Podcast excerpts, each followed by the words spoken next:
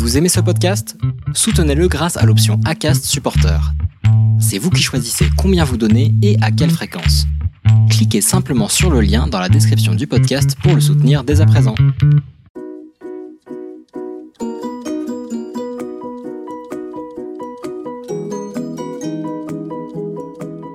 Donc, bonjour Monsieur de Boissieu, merci beaucoup d'avoir accepté l'invitation. Si vous vouliez euh, nous parler, donc euh, selon vous, quelles sont les finalités, euh, outre le profit, la création de valeur des entreprises à l'heure actuelle? D'abord bonjour et merci de votre invitation. Moi je suis très très sensible et content de constater que au fond le, débat s'est beaucoup transformé depuis quelques années. Alors bien sûr les entreprises doivent faire du profit. La rentabilité est une condition de la survie. Bon, mais je dirais la rentabilité nécessaire, elle n'est pas suffisante. Et quand j'ai vu arriver, au fond, les rapports et puis les, textes, je pense à la loi Pacte, euh, et la loi Pacte elle-même, elle a été inspirée aussi, euh, en même temps, j'y arrivais par le rapport euh, Nicole Nota, Jean-Dominique Sénard, le rapport Nota-Sénard sur les missions des entreprises et, et la réforme du Code civil qui, s'en est suivie. Moi, j'ai applaudi des deux mains parce que je pense qu'on, euh, compte, bon, compte tenu de ce qui se passe sur euh, le changement climatique, mais, mais le, débat va, au-delà parce que il y a le changement climatique, il y a euh, la biodiversité, et puis il y a, les, les, critères, de manière plus générale, ce qu'on appelle les critères ESG, les entreprises, toutes les entreprises, quand je dis les entreprises, c'est aussi les banques, hein, je veux dire, je fais pas de différence euh, entre les entreprises financières et les entreprises non financières, toutes les entreprises sont concernées par l'élargissement de, leurs objectifs, l'élargissement nécessaire, résumé par, euh, au fond, le sigle ESG. E pour environnement, S pour social, sociétal, G pour gouvernance. Et au départ, c'est une démarche, je dirais, microéconomique au niveau de l'entreprise. Et, et, et, donc, quand j'ai vu arriver le rapport euh, euh, Nota Sénard, quand j'ai vu arriver le deuxième rapport qui avait été fait entre Jean-Dominique Sénard et, et, Yves Perrier, du côté d'Amundi, euh, quand j'ai vu les modifications législatives, euh, la France est dans un mouvement international. Hein, c'est pas c'est pas euh, une démarche franco-française. Euh, il faut aujourd'hui dépasser le court terme, avoir des objectifs de long terme, parce que tout ce qui est changement climatique nécessite d'avoir des objectifs de long terme. Et puis sur les aspects S et G, qui viennent compléter le E d'environnement, là aussi c'est du long terme. Et moi je trouve que cette idée de dire il faut s'installer progressivement, parce que ça prend du temps, dans un monde où les marchés financiers, les analystes financiers, les agences de notation, euh, tous les opérateurs qui doivent avoir un avis sur la santé d'une entreprise au sens large du terme, eh ben, doivent élargir leur horizon temporel et, je dirais, et matériel. Il faut raisonner sur le long terme et il faut raisonner au-delà du, du, seul profit ou de la rentabilité à court terme.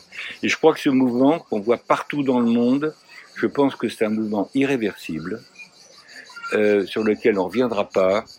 Et euh, alors, il y a, y a, il peut y avoir des résistances, hein, euh, y compris du côté des actionnaires, y compris de certains d'entre eux, y compris du côté des, j'allais dire des, des, métiers du chiffre. Est-ce qu'on a aujourd'hui une comptabilité des sociétés qui est compatible avec cet élargissement des missions d'entreprise? Peut-être, peut-être pas. Il y a, on voit, on voit, on voit apparaître des, réformes comptables successives qui me paraissent indispensables.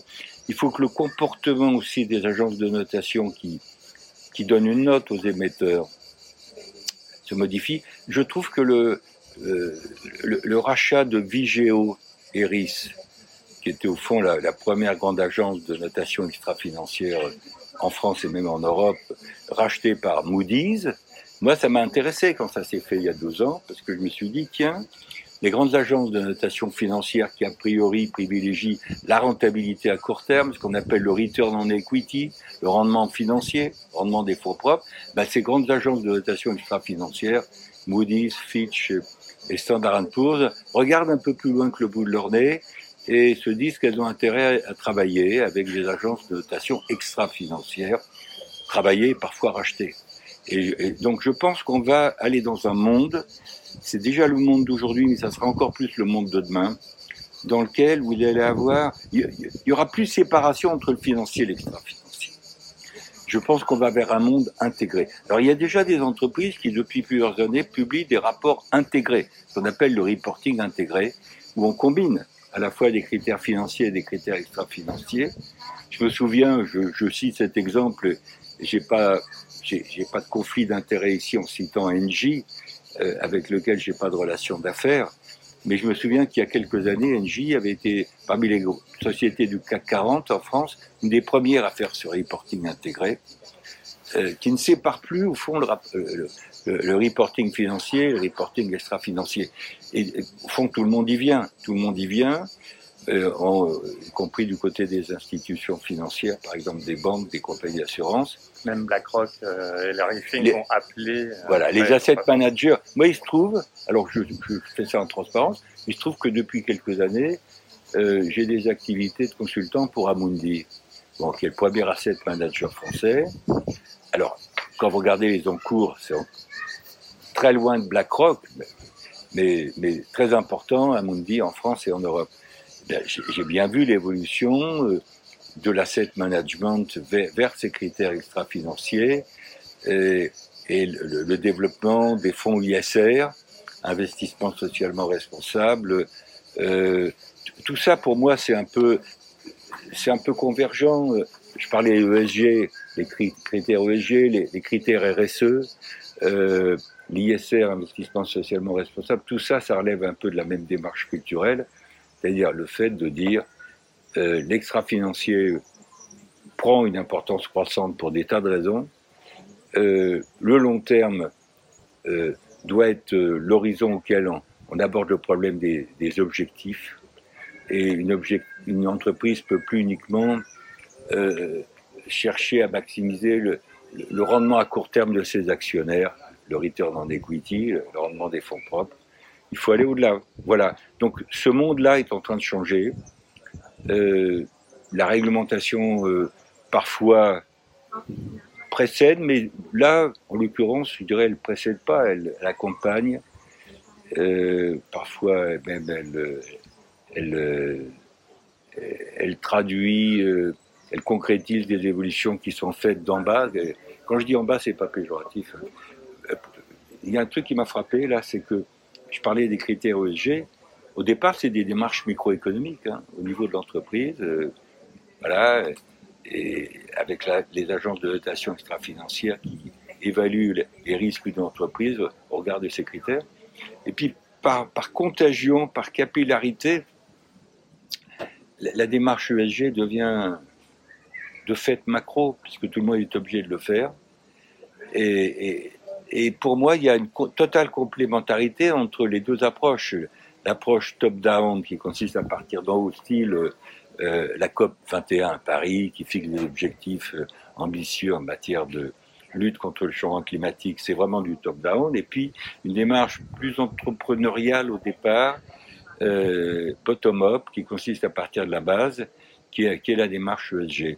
Et, et je pense que même s'il y a des résistances, euh, il y, a des résistances parce que euh, tout ça est très qualitatif. Et comment vous, quantifiez, quels indicateurs, quels sont les bons indicateurs pour euh, évaluer, par exemple, la qualité du climat social dans une entreprise? Vous allez prendre le nombre de jours de grève, ok, c'est ce à quoi on pense, mais il y a peut-être de meilleurs indicateurs ou des indicateurs complémentaires. Donc vous avez un problème de mesure et vous avez des problèmes de comparabilité derrière les mesures. Parce que euh, moi je suis frappé de ce que, au fond, euh, euh, tout le monde veut être vert aujourd'hui. Et donc il y a pas mal d'émetteurs qui font du green washing. Bon. Qui se disent, tiens, voilà, j'émets des obligations et je vais les appeler vertes. Obligations vertes, pour attirer les investisseurs, pour améliorer mon image, ma réputation, ma crédibilité. Euh, le problème, c'est que euh, on est juste en train de commencer ce travail d'harmonisation, de normalisation. Qu'est-ce que c'est qu'une obligation verte? Une obligation verte, vous pouvez dire, c'est la réponse qu'on fait généralement, c'est une obligation dont le produit va servir à financer la transition énergétique. Bon, c'est une définition, mais qui reste, qui n'est pas très rigoureuse. Et donc, moi, je salue ce qui se passe à Bruxelles, à la Commission européenne. Il y a, l'idée de, d'harmoniser au niveau européen. Je crois qu'il faut faire le, travail de standardisation, de normalisation au niveau européen. Ça sert à rien de le faire en France et de faire un travail de normalisation différent en, en Allemagne ou en Italie. Donc, euh, on est au début de ce travail de normalisation pour mettre de l'ordre là-dedans. Voilà. Les obligations vertes se développent, la finance verte se développe, ce qui est normal, avec euh, l'accent qui est mis sur le E de ESG. Voilà, mais on a besoin de, de, de, de marchés qui, financiers qui, qui jouent le jeu et la carte de la transparence. Et donc les investisseurs, ceux qui vont mettre leur argent là-dedans, ils doivent savoir à quoi s'attendre.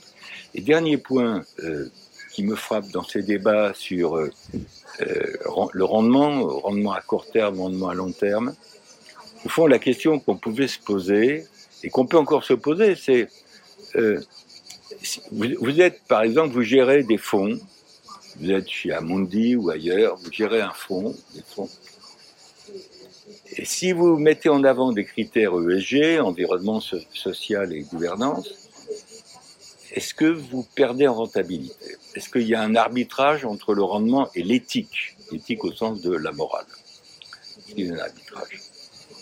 C'est un point important parce que du côté de l'investisseur, légitimement l'investisseur, lui qui, qui, met son argent, euh, euh, éventuellement qui place son argent chez Amundi, qui va ensuite le placer Amundi de, dans différentes entreprises, euh, c'est important pour l'investisseur final de savoir ce qui peut attendre en termes de rendement. Et ce qui m'a frappé dans les études empiriques que je connais, qui ont été faites depuis quelques années, c'est que ce que montrent ces études empiriques en travaillant sur des échantillons, c'est que quand on raisonne à court terme, il peut y avoir effectivement un arbitrage entre le rendement et l'éthique.